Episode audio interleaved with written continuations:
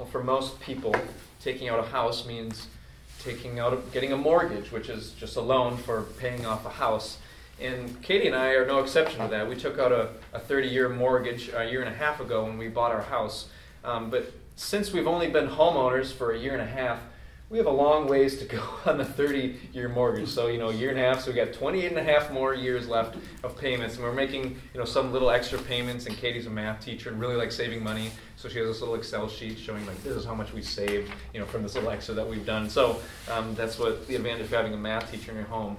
But if someone would come to us and write a check and say, I'm going to pay off your whole mortgage, we would be pretty amazed at that. Because it's what? You just saved us 28 and a half years of paying back this loan, and now we have 336 less payments to make. You just wiped out all of our debt. But on the other side, if we were making our mortgage payments for 29 years and 11 months, and then somebody came in, we're about to write our last check, and somebody came and was like, hey, I'd like to pay for that last mortgage payment, we would be like, oh my gosh, that's amazing, thank you so much. But understandably, our reaction to somebody paying off the 28 and a half years versus paying off the 1 month would be much different. We have much more gratitude for the person that paid it off now versus the person who paid it off with just 1 month left. Of course, there's generosity in both cases, but comparatively, we'd be like, we did most of the work. We did 29 years and 11 months worth of payments. You did one. Whereas in the other case, actually, the person paid off more of it than we ever had to pay off. And so we would have gratitude for both, but much different levels of gratitude.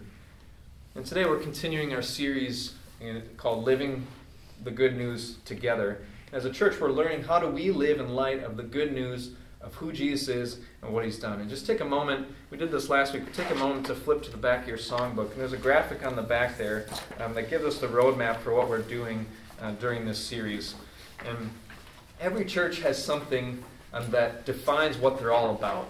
And for us, what we're all about is the good news about Jesus. That's what defines who we are and what we're doing. And this graphic shows how our church is living in light of that good news. And so last week we covered the mission, which is the very first thing. So as a community, we are surrendering all of life to Jesus and inviting others to do the same. We talked about that last week in our passage. And then this week we're covering what's in the middle there. So how do we surrender all of life to Jesus? Well, it's by practicing these 5 things: believing the gospel, living his family, loving his servants, going his messengers, and relying on the Spirit. Because we're supposed to do this as a community, and we ask the question, well, how do I surrender all of life to Jesus? How am I supposed to do that? Or how am I supposed to invite others to do the same? And our answer to that is these 5 community practices. And when we look at our logo, just keep your finger there and flip to the front. Our logo has that crown in the middle and representing Jesus at the center. He's the king that we're all submitting to, and all those dots represent the community. And so when we're following Jesus, it's all about he's the king, he's the one we're following, he's the one we're surrendering our life to, but we're doing it together. We need each other in this process. And then the reason why we do all this is so at the bottom of that page, the back of the songbook, it's so that as the family of God, we can show and tell the good news of Jesus to every man, woman, and child. And so that's where we're going with all this. And today we're focusing on our first community practice of believing the gospel. And in both our scripture readings for today, we see a picture of the gospel. In the first one, one of the sons just blows in his entire inheritance with foolish living. But then, when he returns to his father, he's embraced and forgiven and shown all this love. And so that's a picture of the gospel. And then our second scripture reading from Luke 7, we see 2 characters that are very similar to the 2 sons in that first story. And we're going to focus in Luke 7. And the big question this passage answers is, what kind of people love Jesus the most? What kind of people love Jesus the most? That's the big question this passage answers. What kind of people love Jesus the most? And so let's walk through the story again in Luke chapter 7, verses 36 through 50. And the scene we walk into is a dinner party hosted by a Pharisee, and Jesus has been invited to this dinner party. And Pharisees, they were religious leaders in Jesus' day, and their main focus, what life was all about for them, was teaching people and obeying the law, the Old Testament, the first 5 books of the Bible. Well, actually, they even focused not even on the first 5 books, but they focused on the law of Moses that was given at Mount Sinai after Israel got out of captivity in Egypt. And so that was their focus. They're saying, like, it's all about obeying this, and we need to teach people to obey the laws in this book. And so Jesus and the Pharisees, they don't see eye to eye too often on how to live for God or even what God is like. And we'll see that clearly in this passage. And in those days, people would sometimes throw public dinner parties where they would have some invited guests, and they would have kind of a spot at the table, but they leave the door open for people to come in publicly to kind of sit at the sides of the room. So, kind of imagine like there's a big table in the middle here, and there's people sitting around it, and then that door would be open, and people could come in and stand at the edges or sit at the edges, and they could listen in on the conversation. And in this case, Jesus is kind of like the special honored guest, and so they can listen in on what are they going to talk about with Jesus. We're hearing about his teaching, and so this is kind of an opportunity people could come in and figure out what he's all about. And at a normal family meals, the table, people would sit at a table, but what it says here is they were reclined at the table. And so at these more special kind of dinner parties, the table would be lower, and people would pop off their sandals, and they would kind of lay on the floor, and they'd kind of be leaning, like how we might be at a picnic or something. You kind of lean and maybe have your head like this, and they'd be talking and eating, kind of leaning over to the table. And so imagine that we are guests at this dinner party held by this religious leader. We're all, hanging out, and we've been hearing Jesus. Some people are saying he's a prophet, and he's a special guest at this dinner party. And now the invited guests are all, reclining at the table. They're eating and talking. We're kind of on the edges of the room. We've come in from the public to hear what is going on. Who's this Jesus guy, and what's he all about? But then, to our surprise, as we're sitting here at this dinner table, verse 37 says this: "And behold, a woman of the city, who was a sinner, when she learned that he was reclining at a table in the Pharisee's house, brought an alabaster flask of ointment. And standing behind him at his feet, weeping, she began to wet his feet with her tears and wiped them with the hair of her head, and kissed his feet and anointed them with the ointment." So whatever this woman has done, the public knows about it. She has this reputation for being a sinner, someone who's acting immorally. And some people think like, oh, maybe she was a prostitute. That would be a kind of a thing people would have seen out in public. But whatever the case, she must have heard Jesus' teaching while he was in town. And it's obviously affected her life, because she comes, hears where he's at, and then comes and finds him. And when she gets in the room, she just goes straight to him. There's no I'm just talking about it. She knows who he is, and she goes to him. And she goes to his bare, dirty feet, and his tears are streaming down her face. They're hitting his feet, and then she takes her hair and starts using her hair to clean the dirt off of his feet. And then she kisses them after they're clean, and then she puts ointment, or some translations say perfume, is kind of like this expensive, probably the most expensive thing she has. She puts it on his feet to maybe moisturize it and make them feel good. And so imagine we're guests at this dinner party, standing at the edge of the room, and we're watching all this unfold, and we're maybe we're talking and listening or whatever, and all of a sudden slowly but surely silence starts to go around the room, and as everyone watches, like, what is happening? This woman just came in. We all know her reputation. She's a publicly known sinner. Like, what is going to happen? And to our surprise, as we watch this, Jesus doesn't stop her. Jesus, someone who some say is a messenger from God, allows a publicly known sinner, possibly a prostitute, to touch and wash and kiss and put perfume or ointment on his feet. And just imagine somebody coming in that everyone knows in Woodstock, like, oh yeah, this person is really, they just are not a good person. They just came in here, obviously they probably won't do anything to my feet because I'm just not as important to Jesus. But just imagine somebody coming in, it's like, oh, the pastor is letting this person do this, and just the reaction. So people are kind of just stopping. And then Simon the Pharisee, who's hosting this, thinks to himself, well, surely if what people are saying about Jesus is true, that he's a prophet, he would know what sort of woman this is. He would know what she has done, and he would not let this person touch him because she is a sinner.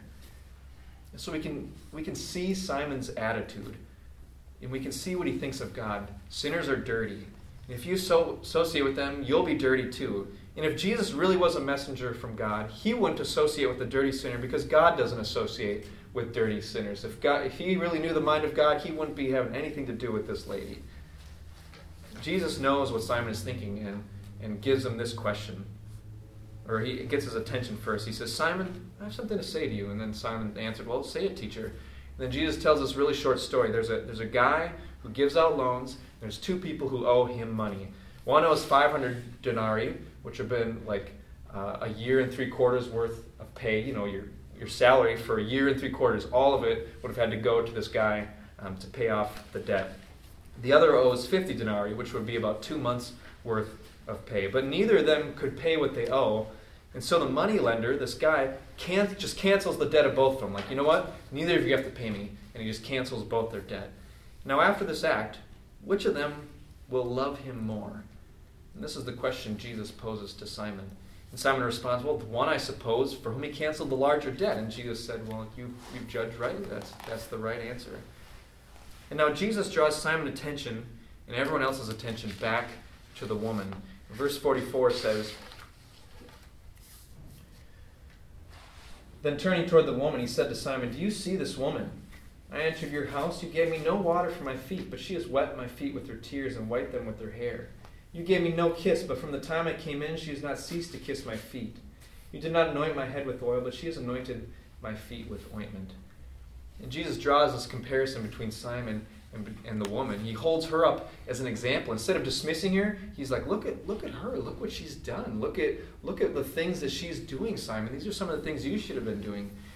And so the three things she does, we'll just go through them. In that culture, people wore sandals, and so they had dust getting on their feet all the time. And so, you know, like when little kids, or maybe you remember, like running outside without shoes on for a long time, you just get all this, you know, your feet kind of turn black and they're just kind of caked with dirt.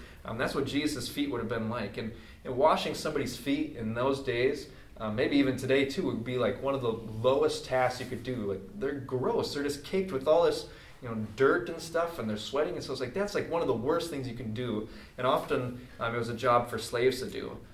So for Simon, it would have been polite for him to provide water for washing Jesus' feet, and it would have been even better if he provided, you know, a servant to go and do the task. But he doesn't do either of those. However, in comparison, this woman, she gets down on her hands and knees, and she does the job of a servant by washing Jesus' feet with her own tears and her own hair. And then next, Jesus points out how Simon didn't greet him with a kiss. This would have just been a usual way, you know, kind of we do handshakes or hugs today. A kiss would have been like, you know, I respect you, and I consider you like a friend and somebody that I enjoy being around, and he would have done this. But in comparison, Simon doesn't do that. In comparison, the woman doesn't cease kissing Jesus' feet from the time she gets in the room. And then lastly, Jesus tells Simon that you didn't anoint my head with oil. And this would have been with olive oil, which would, you know, moisturize the scalp. The hot sun's beating down on it all day. And would have been a special courtesy, but wouldn't have been expected. And in comparison, the woman doesn't just use common, inexpensive oil, but she comes in with this expensive perfume to anoint Jesus' feet. And in every way, the woman goes above and beyond what Simon has done for Jesus. Jesus is Simon's honored guest, but who's the one who shows the greatest honor to Jesus? And so Jesus' conclusion in verse 47, he says this, therefore, I tell you, her sins, which are many, are forgiven, for she loved much. But he who is forgiven little, loves little. The woman's acts of love do not earn her forgiveness, but Jesus knows she has received forgiveness because of the great love that she is showing to him. And that's how the story of the money lender and the two debtors is told. She's the one who has the great debt that has been forgiven, and so she loves much. And then Simon, on the other hand, is compared to the one who's been forgiven little, and so he loves very little. And then next, Jesus speaks to the woman directly. Everyone's been kind of talking about her, and then he speaks to her directly and tells her, your sins are forgiven. And at all this, all those eating at the table are kind of taken aback, and they start asking, well, who is this who even forgives sins? Who is this? Who does he think he is? Because everyone knows that sins are against God, and only God can forgive those sins. If you owe the bank money, I can't come along and say, like, you know what, your debt's canceled. You don't owe the bank anymore. The bank's the only one that can cancel your debt. And when it comes to sin, God is the offended party, and so he must be the one to offer forgiveness. And so does Jesus think he can stand in the place of God and forgive people of their sins? Well, Jesus pays no attention to this question, but instead he keeps talking with the woman, telling her, your faith has saved you. Go in peace. And we see here clearly that it isn't her acts of love that saved her, but her faith that saved her. She heard Jesus' message. She believed it, and she showed her love for him because she knows she's been forgiven much. She had a burden of many sins on her back, but she can now walk away in peace. The burden is gone. She's been freed from them. The weight has been taken off. She no longer carries those with her because her debt has been canceled. And the big question this passage answers is, what kind of people love Jesus the most? And the simple answer is, those who believe the gospel. The kind of people who love Jesus the most are those who believe the gospel. God said he would send a king who would take care of our sin problem, a king who would bring salvation, who would bring forgiveness and peace, who would bring a canceling of debt, who would lift the burden of sin off our backs. As we heard last week, Jesus lifts it off our backs and puts it on himself. That's how he takes it off of us, and puts it on himself and says, I'm going to carry this for you. I'm going to take care of this. Everyone has sinned. All of us has made someone or something more important to us than God. And because of that, we have a debt to pay. Jesus paid that debt for our sins. Jesus on the cross went through, it wasn't just physical pain and death that he went through, but he was forsaken by God. He bore the curse and the death that we owe for our sins. That's what we deserve. And because he did that, through faith in him, we can hear the words, your faith has saved you. Go in peace. Don't worry about these sins anymore. You're freed from them. They're off you. The burden is gone. And you can go in peace because your faith has saved you. That's the gospel. That's the good news. And so what kind of people love Jesus the most? The answer is those who believe the gospel. But we can add some detail from this passage.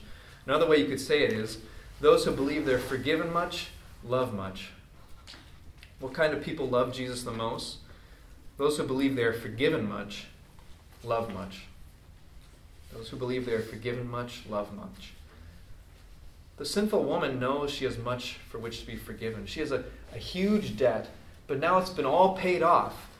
She believes Jesus' message of good news. There's no barriers between her and God anymore. That debt that was between them, you know, that kind of, some people say, like, never do loans within family. And maybe some of you have experienced that, like, that was just a bad idea. But it kind of can create this barrier between people. And we have this debt that we owe God, and there's this big barrier. But Jesus comes, and he pays it all off. And because of the forgiveness she's received, she loves much. And it's shown by her actions, her emotions, her disregard for what other people think. She just loves Jesus. She doesn't care what this group of people think that she walks into. And by her sacrifice, she gives him, you know, the most expensive thing that she owns, and she puts it on his feet. She doesn't hold anything back from Jesus. And this is why our first community practice is believing the gospel. Our mission is to surrender all of life to Jesus and invite others to do the same. But we would ask, well, why would we ever give our life to someone else? What would inspire me? What would make me want to surrender my life and give my rights over to somebody else? And then secondarily, why would we ever want to stick our nose in other people's business and invite them to give their life to somebody else? Why would we ever do this? How do we come to that place where we're willing to do that sort of thing? It's by believing the gospel. When we believe that we've been forgiven of all our sins, we will love Jesus so much that we want to give him everything, and we'll want other people to know him too. And the question this passage answers is, what kind of people love Jesus the most? And the answer is those who believe they're forgiven much, love much. But on the flip side, what kind of people love Jesus the least? What kind of people love Jesus the least? And it's those who believe they're forgiven little, love little. The kind of people who love Jesus the least are those who believe they're forgiven little, they love little. In this passage, Simon the Pharisee doesn't believe he has much for which to be forgiven, or at least not as much to be forgiven as the woman has. In house loan terms, the woman has a 30-year loan, a 30-year mortgage, and she hasn't paid any of it. She knows she sinned against God, and she knows she owes him. It's going to take the rest of her life, if ever, to pay it off. The debt is a huge burden to her, but Jesus has paid the whole thing off. And so now she is free, and she's full of love for him. She says, just imagine, like, some of you that have loans or have had loans in the past, and you're like, man, I just got to keep making payments on this, and it just feels like this burden. Imagine if somebody just saying, it's gone, there's all of a sudden this weight lifted off. You're free. You don't have to worry about it anymore. Simon also has a 30-year mortgage, but he believes that he's been paying it off for 29 years and 11 months. Even if Jesus forgives him the remainder, he knows that he's done most of the work himself. Yeah, maybe I need a little bit of forgiveness, but I've pretty much done the whole thing. He doesn't believe he has much of a debt to be forgiven, and so he doesn't love very much at Jesus' message of forgiveness. But just like the woman, Simon's actions flow out of his belief. She believes she's forgiven much, and so she loves much. He believes he is forgiven little, if anything at all, and so he loves little. In our actions, what we do, how we behave, are directly connected to what we believe. And the way we like to say it is that the fruit in our life, you know, what's growing in our life, the things people see, grows out of what beliefs our life are rooted in. And so the fruit grows out of the root of our beliefs. And many people say, well, I believe Jesus died for my sins and he rose again, but don't live any differently. But we see in this story that this woman's beliefs changed everything about her. The fruit in her life grew out of the beliefs that she was rooted in. She knew, now I have been forgiven, and then that just totally changed how she was acting. She was free. And I intended to bring a whiteboard tonight so we could diagram this out. Unfortunately, I forgot it, but we're going to do it in our imaginations. We all have imaginations, so we're going to see how this goes. But if you want to write a definition of the gospel down, here's one you can write down. The gospel is the good news of who God is and what he has done through Jesus. The gospel is the good news of who God is and what he has done through Jesus. So there's two parts there, who God is and what he's done. And so what does the woman in this story now believe about who God is? Well, for one, she believes that God is gracious. Grace means that we get what we don't deserve.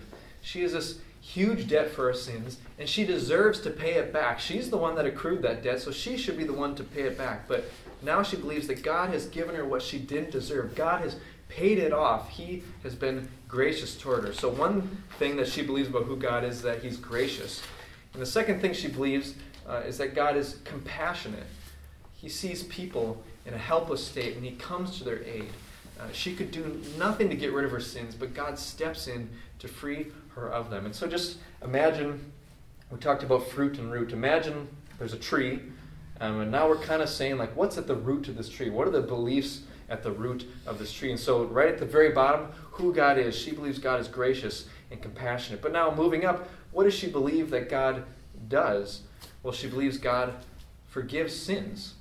He's gracious, and so he forgives sins. And she believes that God saves from our sins. Her faith has saved her. She goes towards Jesus. And she believes that God helps those in need. So she believes God forgives. She believes God saves. She believes God helps. And this is the good news. The good news about is that because God is gracious, he forgives. Because God is compassionate, he saves. And he helps the helpless. And so now because of these things, she's been transformed. What was once true of her is no longer true of her. She was once a sinner. That's who she was. But what is now true about who she is? So we have our beliefs. Who is God? He's gracious, compassionate. What has he done? He saves. He forgives. He helps. And now that changes who we are. She used to be a sinner. We're moving up the roots. Now what does she believe about herself because of who God is and what he's done? She believes, well, I'm forgiven. She believes that she's loved. She believes that she's free. She doesn't have this debt anymore. She's been forgiven of it. And now she believes that God loves her, and it's because of who God is and because of what he's done. And we're just imagining a tree here, hoping you guys are all seeing it too, because I'm seeing it.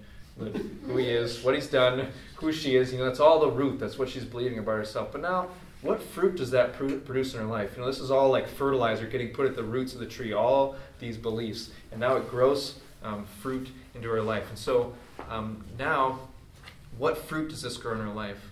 What do these beliefs lead her to do? Well, she loves Jesus. She was forgiven much. Now she loves much. And she gives thanks to him. She just, you know, all this stuff she's doing with washing his feet and putting the ointment, she's just showing, I just want to give this to you. I just love you. I need to show my appreciation somehow. And lastly, she's not afraid. So her fruit is she loves Jesus. She gives thanks to him. And she's not afraid of what other people think of her because she knows what God thinks of her. She knows God is gracious and compassionate, that he's acted to save her and forgive her and to help her. And now she's forgiven and she's loved and she's free. And so now she doesn't care what other people think of her because she knows that that's what God thinks of her. We can also trace this backward too. So we started at the roots and went up to the fruit. But you can look at Simon the Pharisee's site, his life. What's the fruit in his life? Well, we see he's judgmental. He's harsh, and he lacks love for others. And so he looks down on this lady. He's judging her, and he's harsh with her. You know, like, oh, what is she doing? What's she doing here? And he lacks love. And then he's dismissive, and he's prideful. He's concerned with appearances. He's saying, like, well, if Jesus was a prophet, he would be concerned with this person, you know, coming up and you know, touching him and stuff. Like, oh, I shouldn't be doing that. And he would never allow that to happen in his life. And so this is the fruit in his life: judgmental, harsh, lacks love. He's dismissive and prideful, and he doesn't love Jesus. He doesn't love sinners. But then moving down, so that's the fruit. You know, that's what we see growing in his life. Okay, well, what does he believe about himself? Well, Simon, he believes that I'm not in need of forgiveness. You know, I've been paying off this loan, and I'm not really in need of forgiveness. I'll make the last payment whether Jesus does or not. So he's like, I'm not in need of forgiveness. I don't have much debt. He also believes that he's better than others. And he believes, you know, I'm a rule follower. I am keeping all the rules. This woman isn't, and so I'm better than her. And so he's believing that he doesn't need forgiveness, he's better than others, and he's a rule follower. Well, what does that tell us what he believes about what God's doing? We're just moving down from the fruit all the way down to the root here of this tree. Well, remember, Pharisees, their main concern is obeying the law.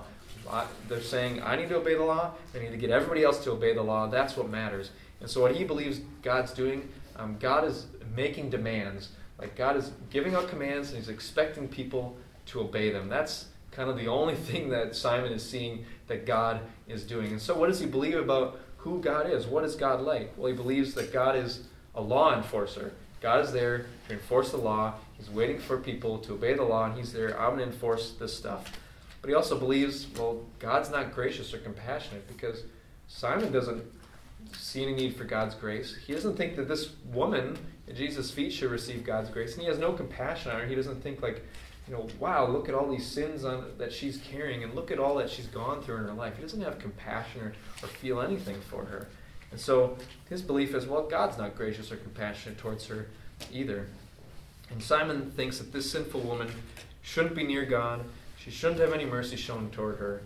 She's broken God's commands, and so she is unworthy. And it's true that God does uphold the law, and that this woman is unworthy of being near God, but that isn't all that's true about God. Because Simon is missing the belief that he is a sinner too, and that he needs God's grace and compassion just as much as this woman needs it. And as you think about those beliefs we ran through, you know, it would have been awesome if I had a whiteboard here so you could look at it and be like, yeah, you know, these are the things I'm just... Think about those things, like, which one were you connecting more with? Are you like, wow, I think a lot like Simon is thinking? Or are you saying, I think a lot like this woman is thinking, you know, God's gracious and compassionate, and he's forgiving and saving and helping, and now I'm loved and forgiven, and now I'm free, and I love Jesus freely, and I'm not concerned with other people think. Or do you have that side where you're like, you know, God's a law enforcer, and all he cares about is making demands and making sure I follow him, and I need to keep the rules, and I'm in not need of forgiveness, and now you're judgmental and harsh, and you're making demands on other people too. And so, an important truth we need to take away from this passage is this. Know that God graciously forgives all your sin if you trust in Jesus. Know that God graciously forgives all of your sin if you trust in Jesus. All of it, past, present, future. If you trust in Jesus, your sin has been totally dealt with. There is this record of debt standing against you, condemning you for all your selfishness, all your pride, of all your sin. And God took that and he nailed it to the cross. Jesus paid for every sin you have ever committed or ever will commit. Jesus paid it all. He completely paid your debt. But even though this is the truth, we can still convince ourselves that we don't really need forgiveness. Well, my sin isn't that bad and my debt really isn't that big. And the truth is, our debt is far greater than we realize, our sin far worse than we are aware, and our need for forgiveness far more desperate than we can imagine. And so what are some of the ways that we convince ourselves we don't need forgiveness? Well, first, we hide our sin behind good works. We can hide our sin behind good works. That's how we convince ourselves we don't need forgiveness. We say, look at me, I'm good enough. Look at all these good works I do. We work hard to convince God and other people that we have it all together, and we try to get the attention off our sin and onto our good works. You know, like, oh, don't pay attention to that. Look at how good I am. Look at all the good things I do. Don't pay attention to all the bad things I do. And this leads to thinking we're better than other people. And the second tactic we use is we hide our sin behind other people. So first, we hide our sin behind good works. Second, we hide our sin behind other people. We say, well, look at them. I'm better. We know we have flaws, we know we mess up, we know we have sin, and even though we're working hard, if somebody accuses us of sin, we're going to say, point to them, and well, they're worse than me, pay attention to them. Sometimes, I think maybe everyone in the world would say to a police officer, like, why are you bothering with me speeding? There's people doing way worse things out there. And we, there's always somebody worse that we can find than us. And so it's like, oh, if I can just get God to pay attention to him, to their sin and not my sin, then okay, it's hidden and I'm good. But this leads to comparing ourselves to other people. So one tactic is we hide our sin behind good works. Second is we hide our sin behind other people. And a third is we hide our sin under the rug. We hide our sin under the rug. We say, look, there's no sin here. We know we have sin in our lives, but we hide it. We don't let anybody see it. We always have this front that we put on. If they don't see our sin, well, we're not going to get in trouble for it, and they won't think it exists. And so we practice image management, always showing people our good selves and never any of the rough spots or the parts that need help or spots where we're struggling. But this leads to being terrified that God and other people will find out that we aren't perfect. We're just terrified. They're going to find out I'm a sinner just like them. And none of these tactics really get rid of sin. They're all about hiding it. None of these get rid of the debt. None of these get rid of the burden of sin. We can't hide behind our good works or other people or under the rug. We can't hide our sin from God. In fact, God is more aware of each of our sin than we're aware of it. And so that should be a terrifying prospect. Shouldn't that be scarier to us than other people finding out that we have sin? But the good news is that even though this is true, that God is more aware of our sin than we are, we can stand before him without fear, without condemnation, fully loved, fully embraced, fully adopted as his children, fully protected, looking forward to a blessed inheritance in future as his children. Because through Jesus, our record is wiped clean. You don't have to hide. You don't have to compare. You don't have to blame. And you don't have to make excuses or justify yourself. When you trust in Jesus, you stand before the holy God of the universe without a spot on your record because he paid it all. So often we live afraid of other people. We're afraid other people will think we are weird for loving Jesus, or we're afraid they'll find out that we're sinners just like them, that we do things wrong, that we need help, that we need Jesus, that we don't have it all together. But look at the freedom that this woman in the story felt. Forgiveness from God led to freedom from fear of others for her. So wouldn't it be freeing to not be afraid if other people know you're a sinner? Wouldn't it be freeing to not be afraid if other people know that you aren't perfect and that you need help and that you need Jesus? We need to believe that God's opinion is what matters the most. And if you have Jesus, you're loved, forgiven, and embraced by the God of the universe. Just like that first story where he came back and he said, I'm not even worthy to be called your son. Just make me a hired servant. And the father just said, he's kind of like, nonsense. I'm going to bring you back in. You've come back. You want forgiveness. He puts the best robe on him, and he hugs him and kisses him, and then he throws a party for him. And that's how God reacts to us when we come to him and we ask for forgiveness and want him to take our sin away. And as I've been reflecting on where God wants me to grow this year, one big area is my awareness of my need for his grace and forgiveness. And I need this because, honestly, I'm often more like Simon than I am like the woman in the story. And what I'm going to be doing to become aware of my need for forgiveness may also be helpful to you. So let me share what I'm going to be doing, and maybe this is something that you'll want to do too. Every day I'm trying to get in the habit of confessing my sin to God daily. And this has two steps to it. One is we breathe out. It's kind of like exhaling gets all the carbon dioxide out that's not helping you. And so we breathe out by confessing to God what we did, what we deserve for it. God, I was harsh toward this person, or I was judgmental, or I was impatient. And what I did, I've broken your law because I did that. And I've hurt that person, and I've hurt you, and I've offended you. And for that, I deserve to be condemned. I deserve to be separated from you and alienated from you because I do this all the time, constantly, every day. I don't listen to you. And so that's what I deserve for it. But then secondly, breathing in the gospel. We breathe in life-giving oxygen. So breathing in the gospel by thanking God for sending Jesus to take what I deserve. And so I know this is what I deserve. I breathe that out and confess it. And now let me breathe in like, oh, God, you sent Jesus. And he took that punishment. He was alienated. He was estranged. He was forsaken. He took the curse I deserved. And now I can stand in your presence forgiven and loved and totally righteous. And so whether you do this or not, this particular practice, find some way of how you can be aware of how much you've been forgiven. The big question this passage answers is, what kind of people love Jesus the most? And the answer is those who believe the gospel. And specifically, those who believe they're forgiven much, love much. And on the flip side, what kind of people love Jesus the least? Those who believe they're forgiven little, love little. Believing the gospel changes everything about us. When we believe the good news that God is gracious and loving and merciful, and He has acted to save us through Jesus, we are changed. We're given a new identity, and that's why our next three community practices all have to do with identity, who we are. After we believe the gospel, we focus on three different identities about who we are. One is family, one is servants, and one is messengers. When we believe this good news about Jesus, that's when we become family and servants and messengers. And this week, breathe in the fresh air of the gospel. Breathe in the forgiveness. Breathe in the freedom. And breathe in the good news about who God is and what He's done through Jesus. Let's pray.